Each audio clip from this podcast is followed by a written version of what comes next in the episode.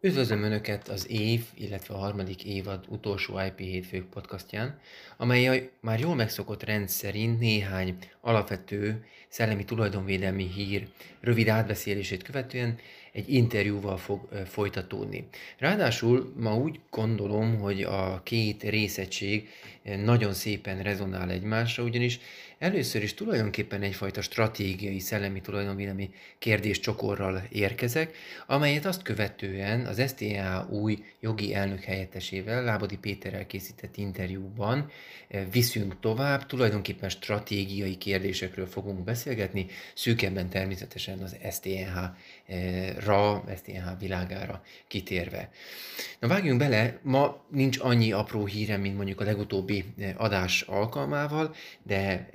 annál érdekesebbek ezek a rövid hírek. Az első egy csokor, amely az Európai Unióból érkezik, méghozzá az Európai Unió különböző kutatásai jelentéseiből fogok szemezgetni, ugyanis tulajdonképpen úgy hozta a rendszer, hogy az elmúlt három hét alatt három olyan jelentős jelentés és napvilágot látott, amelyeket egyszerűen nem lehet kikerülni, amennyiben valaki a szellemi tulajdonvédelem mindennapi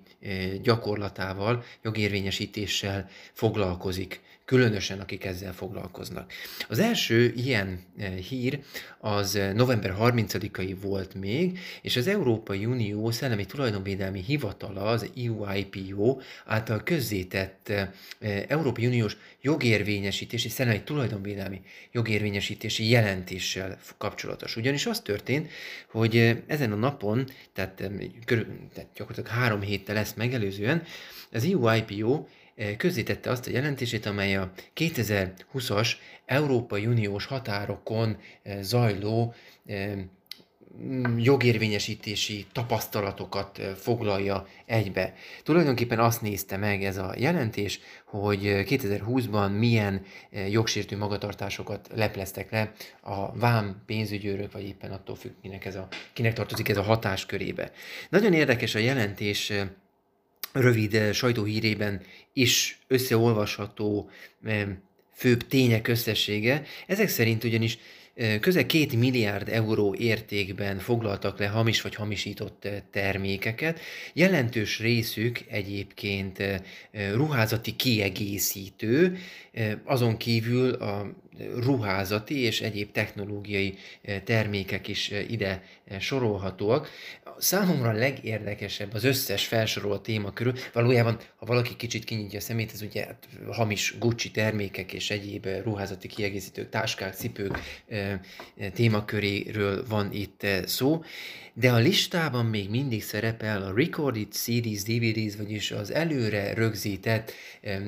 hang- és filmfelvételek köre, vagyis miközben világszerte, de Európa szerte, és főleg a fiatalok körében már mindenki arról beszél, hogy a CD, illetve hát a DVD halott, a jelek szerint 2020-ban olyan szinten jelentős mennyiségben foglaltak le hamisított CD-ket és DVD-ket, ami ellenet tűnik legalábbis beszélni annak a állítólagos trendnek, ami ezen a e, piacon, e, mármint a hordozók piacán megfigyelhető. Egyébként a jelek szerint Kína és Törökország a két legfontosabb forrása a hamis és hamisított termékeknek. Azok, akik jogérvényesítéssel foglalkoznak, szerintem ebben az anyagban rendkívül sok érdekességgel találkozhatnak. Természetesen ez nem csak szerzőjog, hamisított termékek a védjegyjog világából is komoly, komolyan veendő kérdések, nem beszélve tulajdonképpen az olyan abszolút nem elhanyagolható területről, mint a hamisított gyógyszeripari termékek, stb. A következő jelentés szintén az Európai Unió Szellemi Tulajdonvédelmi Hivatalától érkezik, ez pedig egy három éves időszakot felölelő, sőt tulajdonképpen négy éves időszakot felölelő jelentés, ugyanis 2017. januártól 2020. decemberig tartó, ez ugye négy év, az Európai Unió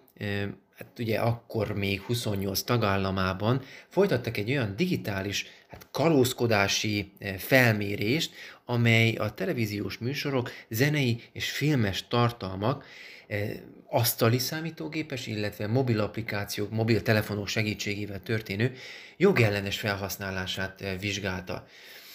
Jól látható tehát, hogy ez a jelentés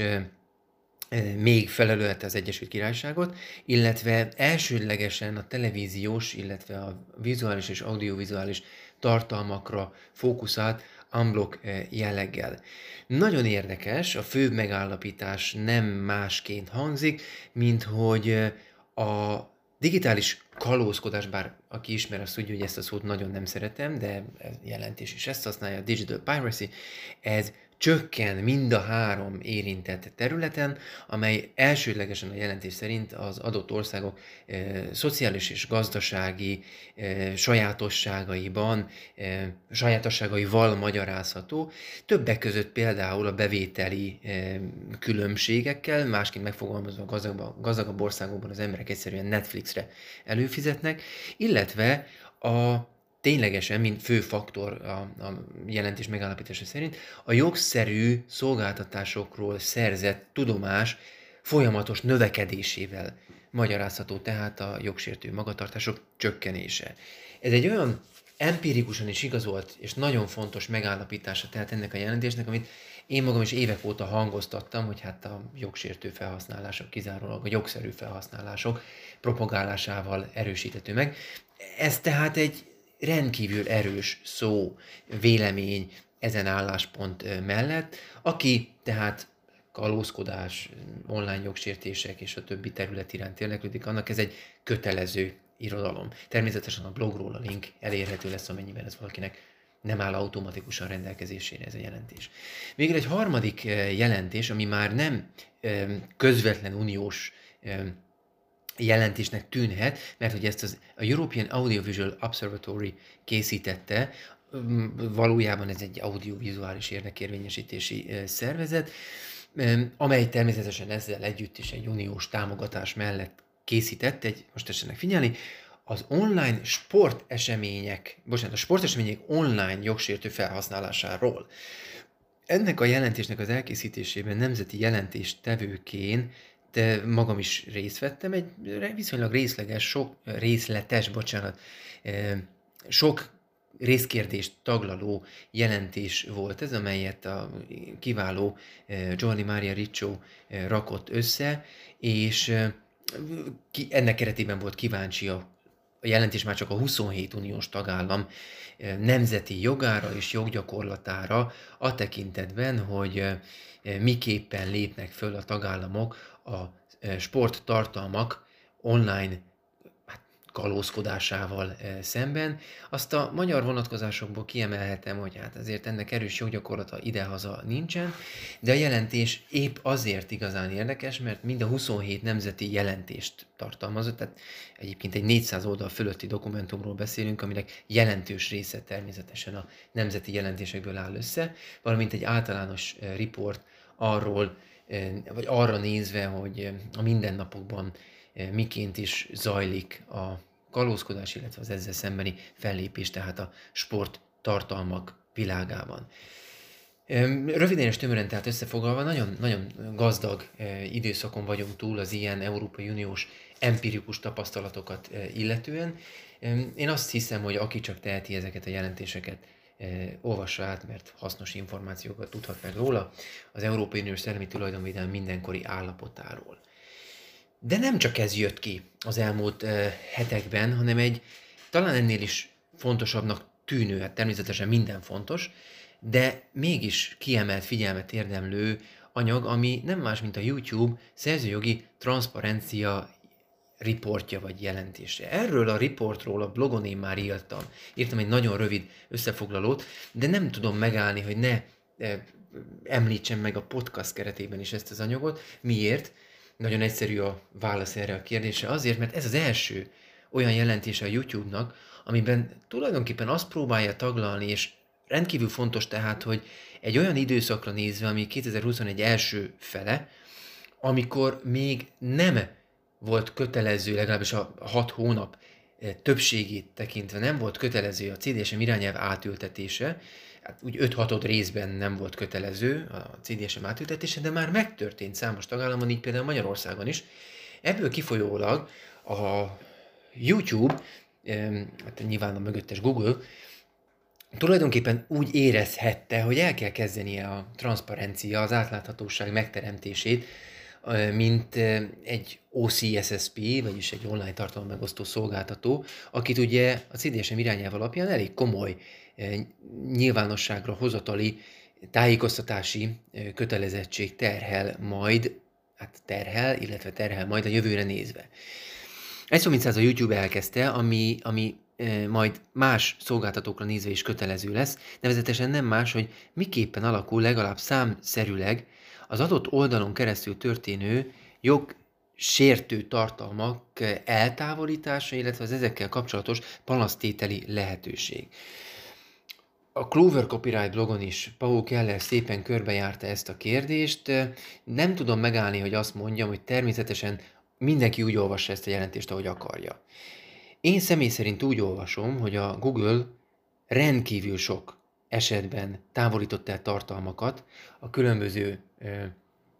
hát különböző okokból. Ez nagyon-nagyon fontos, hogy három nagy csatornája is van a, a, az észrevételek, tehát a panasztételi jognak, a webform, a copyright match tool és a content ID vonal. Ezek közül a content ID a lényeg, mert bár összesen 729 millió panaszt bírált el a YouTube tessenek emészgetni ezeket a számokat egy fél év alatt. Ennek 90 valahány, 90, nem is tudom, 9%-a tulajdonképpen, igen, valahogy matekra úgy jön ki, 99%-a a Content ID, tehát 722 millió Content ID panaszról beszélünk, és ebből a 722 millió panaszból tulajdonképpen a Google hát a tartalmak megdöbbentően jelentős részét el is távolította a 722 millió panasz közül mindössze 3,7 millió esetén, vagyis durván 5%-a esetén élt, bocsánat, 0,5% esetén élt panasszal, ellenvetéssel a tartalmat feltöltő személy. Tehát 99,5 százalékában az eseteknek a Google se szó, se beszéd, hát nem vádolom semmivel őket, de se szó, se beszéd eltávolította a tartalmat. Azért érdekes ez a történet, mert a 3,7 millió panasz, tehát végfelhasználói panasz közül 2,2 millió, 60%-ról beszélünk itt, esetén a feltöltőnek adott igazat a YouTube. Vagyis a, panaszol, bepanaszolt, eltávolított, bocsánat, eltávolított és az eltávolítás miatt bepanaszolt eltávolítások, hát végülis jelentős része tévedés volt senki ne vonja le azt a következtetést, hogy ez azt jelenti, hogy a 722 millió 60%-a egyébként helytelen eltávolítás volt, hiszen ha ez így lett volna, akkor semmi esetre sem csak 3,7 millió ellen érv, vagy panasz érkezett volna be a, a Google-höz, hanem sokkal-sokkal több. De az is szinte biztos, hogy az eltávolított tartalmaknak nem kizárólag 0,5 és ugye ennek 60%-a, vagyis összesen a számok szerint 2,2 millió feltöltésről beszélhetünk, mint jogszerű feltöltés. Valószínűleg ennél többről volt szó, ha bár a hozzávetőleges arányt én nem teszem 1-2 százaléknál többre, még ez esetben sem. Másként megfogalmazva, a YouTube jelentős mennyiségben teszi lehetővé, ez gyakorlatilag bizonyos, a jogellenes feltöltéseket, Ugyanakkor nem lehet azt számszerűleg igazolni, hogy mennyire beszélhetünk overblockingról, tehát túltörlés, túlfilterezésről a YouTube esetén, mert szinte statisztikailag elhanyagolható, insignifikáns mennyiségben történik meg a panasz tétel az eltávolítással szemben. Ezek a számok akkor bírhatnak majd igazán nagy jelentőséggel, ha ad egy látjuk a következő, majd az azt követő, majd az azt követő, tehát jó néhány következő fél éves jelentést. Kettő, hogyha alapvetően a legtöbb vezető európai eh, piacon végbe megy a CTSM irányelv eh, implementációja. Más szóval bevezetik, tudatosítják, és foganatosítják is a feltöltőket megillető azon garanciális intézményeket, amelyek a túlblokkolásra szemben e, nyújthatnak e, érdemi segítséget, de legalábbis valójában arról beszélek, hogy amint a mindennapok részévé válik a tudati oldala annak, hogy mit lehet föltölteni, mit nem, és van panasz lehetőség a vélt vagy valós sérelmekkel szemben, akkor ez a szám szinte bizonyosan jelentősebb lesz. Mármint úgy értem, hogy a 0,5%-a a feltöltések, bocsánat, a törléseknek érintett lesz panasz által. Abban viszont teljesen bizonytalan vagyok, hogy fog-e változni, és ha változik, akkor viszont azt valószínűsítem, hogy csökkenni fog a megítélt törléseknek az, bocsánat, a, a törölt tartalmak jó, jogszerűségének a száma csökkenni fog meglátásom szerint. Egyszerűen arról van szó, hogy most azok panaszkodtak döntő többségében, akik 100%-ig remél, vagy hát gondolhatták ki, de jelentős részben bizonyosak voltak abban, hogy nekik van igazuk. Ezek a számok változni fognak. Maradjunk annyiban, hogy, hogy nem lehet nagy következtetéseket levonni egyenlőre a Google jelentéséből, viszont, viszont nagyon izgalmas jövő elé nézünk, különösen akkor lesz ez izgalmas, ha azt is látni fogjuk, hogy más szolgáltatók, ideértve a Facebookot is, hiszen az is egy OCSSP lesz, eh, Twittert is, tehát a social media tartalmakat, videó média tartalmakat, és jó néhány más eh, ha nem is szükségképpen nis, de nem a giga mainstream, nagyon csúnyán beszéljek, szolgáltatásokról beszélek itt, hanem a kis nemzeti szolgáltatóknak a, a, a jelentései, transzparencia, információi fényében is sokkal-sokkal tisztában láthatunk majd ezen a területen. Nos, három-négy nagyon izgalmas, illetve négy nagyon izgalmas stratégiai jelentőségű kérdésről beszélgettünk most. Így a podcast második részében szeretnék egy interjút készíteni tehát ha nem is hasonló, ez nagyon fontos, nem is hasonló, de stratégiai szempontból mégis összekapcsolható kérdésekről az STH új jogi elnök helyettesével. Önöknek szokás szerint néhány másodperc, nekem kicsi idő, amíg az interjú alanyommal újra össze, vagy hát összekapcsolódok, de folytassuk tehát a podcastot rövidesen. És ahogy az előző részében a podcastnak említettem, a mai napra is jut egy interjú, amelyben az interjú alanyom nem más, mint Lábadi Péter, aki az STNH új jogi elnök helyettese. Köszöntelek, Péter! Köszönöm, én is üdvözöllek, és a hallgatókat is. Nagyon szépen köszönöm, hogy elfogadtad ezt a felkérést, és ahogy én ezt a podcast előző részében felvezettem, ez jobbkor nem is történhetett volna, ugyanis néhány olyan rendkívül izgalmas, aktuális, de egyben stratégiai jelentőségű kérdésről, jelentésekről beszéltem az előző részben, ami fölüti azt, hogy folytathassuk ezt a, ezt a beszélgetést veled, aki nemrég foglaltad el ezt az új pozíciót, és egyben tulajdonképpen az STH jogi ügyein felül ahogy ezt eh, mi előzetesen eh, beszélgettük, egyben stratégiai kérdésekért is eh, felelni fogsz. Úgyhogy vágjunk bele. Én alapvetően két nagy irányra gondoltam, amiről ma beszélgetünk. Az első, az természetesen megkerülhetetlen, hogy Magyarország az Európai Unió része, és ezért nagyon szívesen fogadnám azt, hogyha megosztanál a hallgatósággal néhány olyan gondolatot, hogy az STNH miként látja, mi vár Magyarországra az elkövetkezendő időszakokban a szerzőjog hát persze általában véve a szellemi tulajdonvédelem eh, területén, eh, az Európai Unió irányából. Ugye jól látjuk, hogy rengeteg reform ment le a szerzőjog területén, de még azért várhatóak újabb anyagok. Mesterséges intelligenciáról is beszél az Európai Unió, eh, az adat védelméről is. De ahogy én ezt a podcast előző részében is kifejtettem, számos olyan jelentés érkezik, ami a jogérvényesítés mindennapjait nézi. Úgyhogy nagyon tudna érdekelni minket, hogy a, a hivatal e, mire készül, mire számít, mik az elkövetkezendő e, évek fő feladatai e, a, a, a hivatal részéről, európai vonalon. Na, köszönöm Péter ezt a, ezt a felvezetést. Igen, egy nagyon izgalmas időszakban vagyunk, még akkor is, hogyha, hogyha szerzői szem, jogi szempontból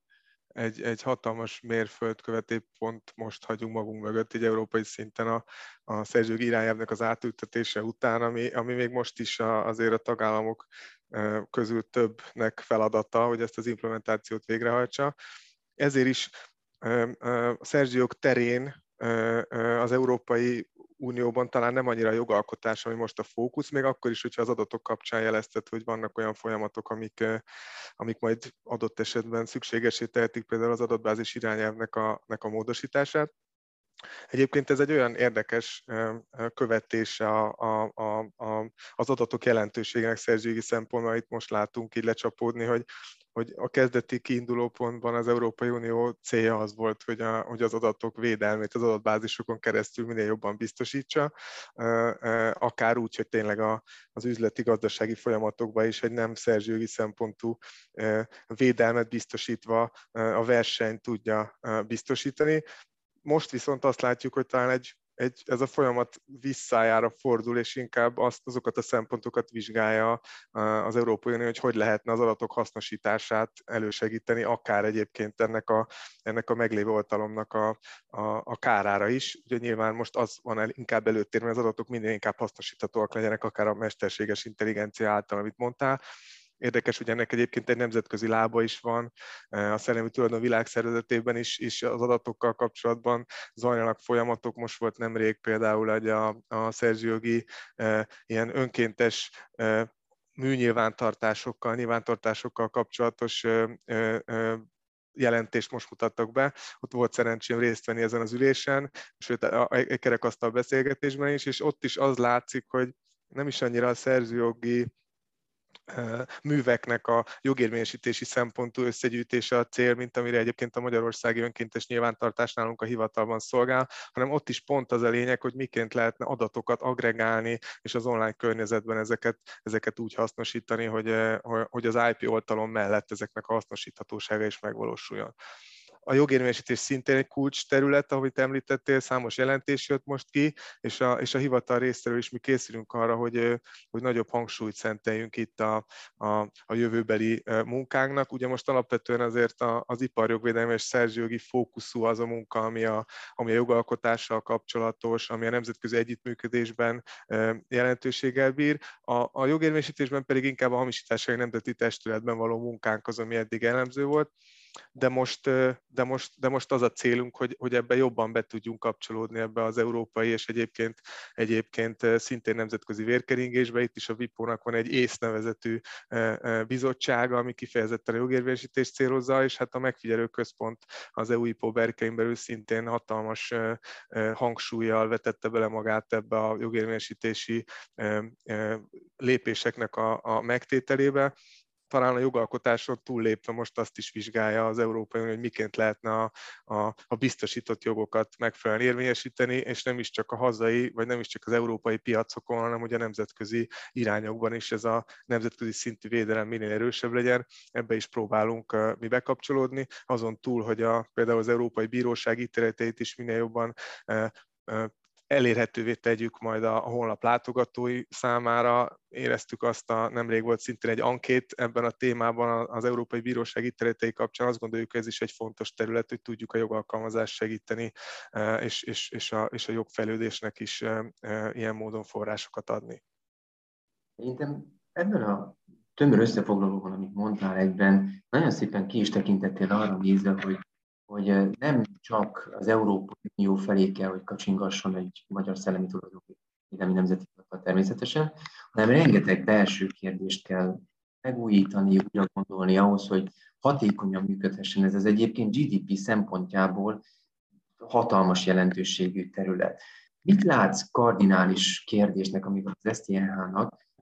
különösen foglalkoznia kell a közeljövőben. Ugye említettél néhány dolgot, de van olyan, amit kifejezetten ennél részletesebben is érdemes lenne megemlíteni. E, nem hozzáteszem, hogy bármit is mondasz, az nekem nagyon jól esik, mert mind a tudatosság növeléséről szól, és az, abban azért előre kellene, hogy lépjen Magyarország, e, látom. Igen, a, most a, a hivatal pont egy ilyen nagy struktúrát alakítási, stratégialkotási időszakban van. Most október végével neveztek ki engem is a elnökhelyettes, és én nem is csak a jogi területekkel foglalkozom, hanem gyakorlatilag a nemzetközi és az innováció támogatási területekkel is, úgyhogy alapvetően e, e, ezeken a területeken számolnék be arról, hogy milyen terveink vannak, azzal együtt, hogy nyilván egy, egy szélesebb kitekintés az iparjogvédelem irányában is a, a műszaki elnök kötődően nyilván fókuszt kap. Amit nekünk hivatali szempontból nagyon fontos stratégiai célnak látszik, éppen az, amit te mondtál, hogy, a, hogy, hogy az IP jelentőségét nyilván minél szélesebb körben tudjuk eljuttatni, de akár döntéshozó, akár olyan piaci szereplők számára, vállalkozások számára, akiknek a mindennapjai szempontjából fontos ez. Hogyha más országokat nézünk, vagy akár a, az STA-nak a, a múltját, azért az oltalom adás fókusza volt jellemző, aztán ehhez jöttek olyan a szerzőjoggal kapcsolatos feladatok is, vagy a jogérvényesítéshez kötődő kapcsolatok is, amik, amik ugye az IP területén egy nagyobb mozgástér beárását jelentették, de most még tovább szeretnénk lépni, és szeretnénk a jogérvényesítésen túlmenően egy, az egész ilyen innovációs ökoszisztémában egy szerepet elfoglalni, és, és abban is segíteni, hogy hogyha valaki innovatív megoldásokat szeretne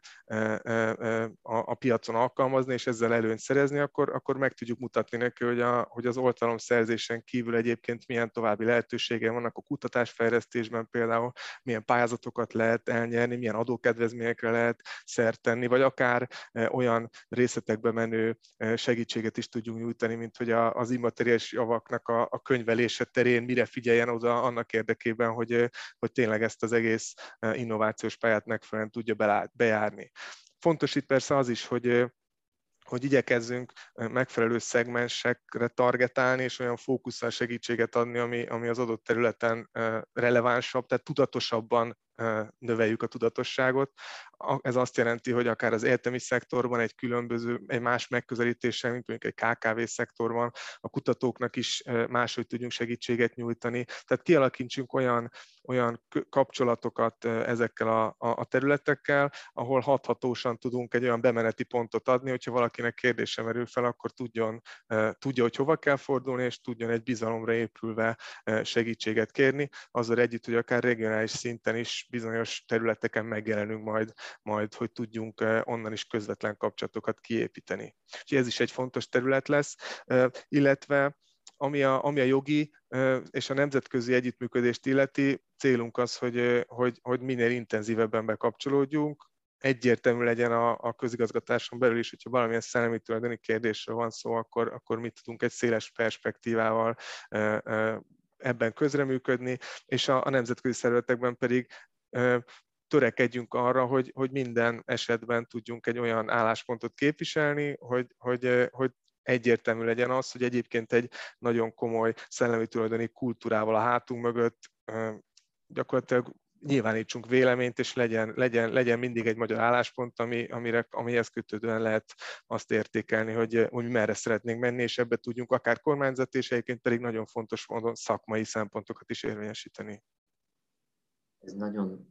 nagyon jó hangzik mind, ráadásul igazából mondtál egy varázs szót, ez a, ez a magyar álláspont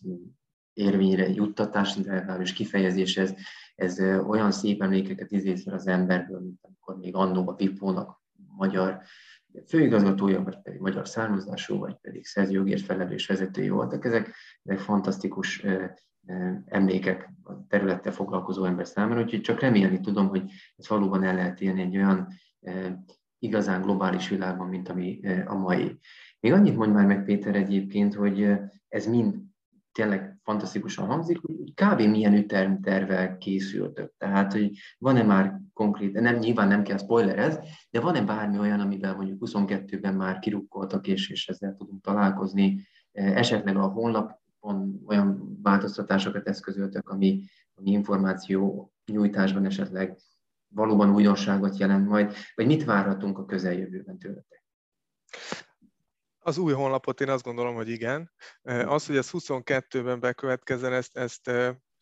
hogy lehet, hogy felelőtlenség lenne, vagy túlzott terhet rónék a kollégáimra azzal kapcsolatban, hogy ez, hogy ez így egyértelmű elvárásként megfogalmazik, mert ezért ez egy nagyon komoly munka ezt, ezt létrehozni. Szerintem a, a, az egyes stratégiai lépéseink kapcsán egy, egy alapvető jelentőség lesz annak, hogy maga a fejlesztés az egyes stratégiai célink elérése, a prioritásoknak a meghatározása is egy új rendszerben fog zajlani majd. Ez kifele talán annyira nem fog látszani, de belülről pedig egy nagyon fontos szerepe lesz annak, hogy egy ilyen nagyon széleskörű területtel foglalkozó hivatalban tudjunk úgy létrehozni prioritásokat, és úgy a humán kapacitást úgy, úgy fókuszálni és, és, és felhasználni, hogy, hogy megfelelően tudjuk elérni a céljainkat. Szerintem az első lépés, ami kézzelfogható lesz, az az, hogy egyébként maga a stratégiánk megjelenik, abban a prioritások látszani fognak, és, és az időrend kapcsán pedig nyilván vannak olyan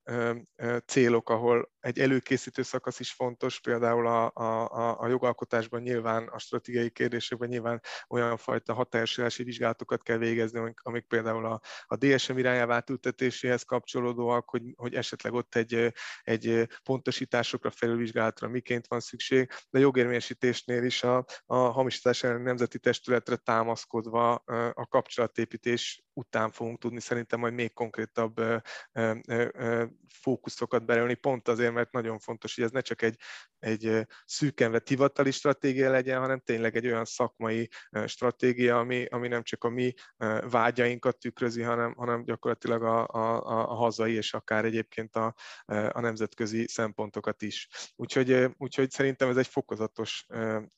dolog lesz, hogy ezek láthatóak legyenek. Ami egyébként érdekes, még, még amit említettél, hogy a, hogy a VIPOM belül is a, a nemzetközi együttműködésben, ott, ott szerencsére egyébként el kezdődött valamennyire a magyar jelenlét. Nekem, nekem van szerencsém ott a Szerző Jogi Állandó Bizottságnak az elnök helyetteseként belefolyni ebbe a bizottsági munkába, és pont most remélhetőleg egy ilyen utolsó lehetőségként talán a műsorsugárzó szervezetekkel kapcsolatos nemzetközi szerződésben próbálunk majd valamilyen lépést tenni, mert hogy egyébként a marakesi szerződés óta, ami ugye a, a látáskárosultaknak vezetett be egy kötelező jellegű szerzőgi kivételt, nem nagyon volt nemzetközi szerződés a VIPO belül, hát nem is csak szerzőjogi szempontból, hanem, hanem nem is tudom, hogy, hogy, hogy milyen szempontból volt utoljára. Szóval itt most egy ilyen nagy, nagy, nagy eredményre készülünk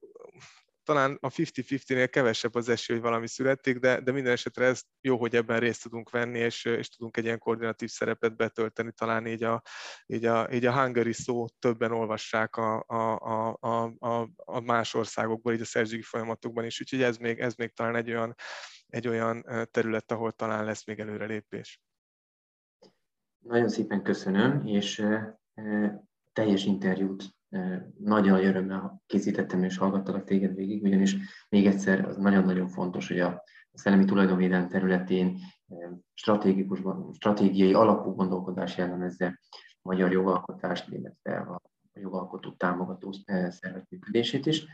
Úgyhogy nagyon szépen köszönöm az interjút, én sok sikert kívánok mindenhoz, hogy ezt megvalósítsátok, méghozzá természetesen a lehető leghamarabb, mind a magyar, mind a nemzetközi kérdéseket. Köszönöm szépen, hogy elfogadtad ezt a felkérést. Köszönöm, mindenkinek szép évvégét, meg boldog új évet kívánok!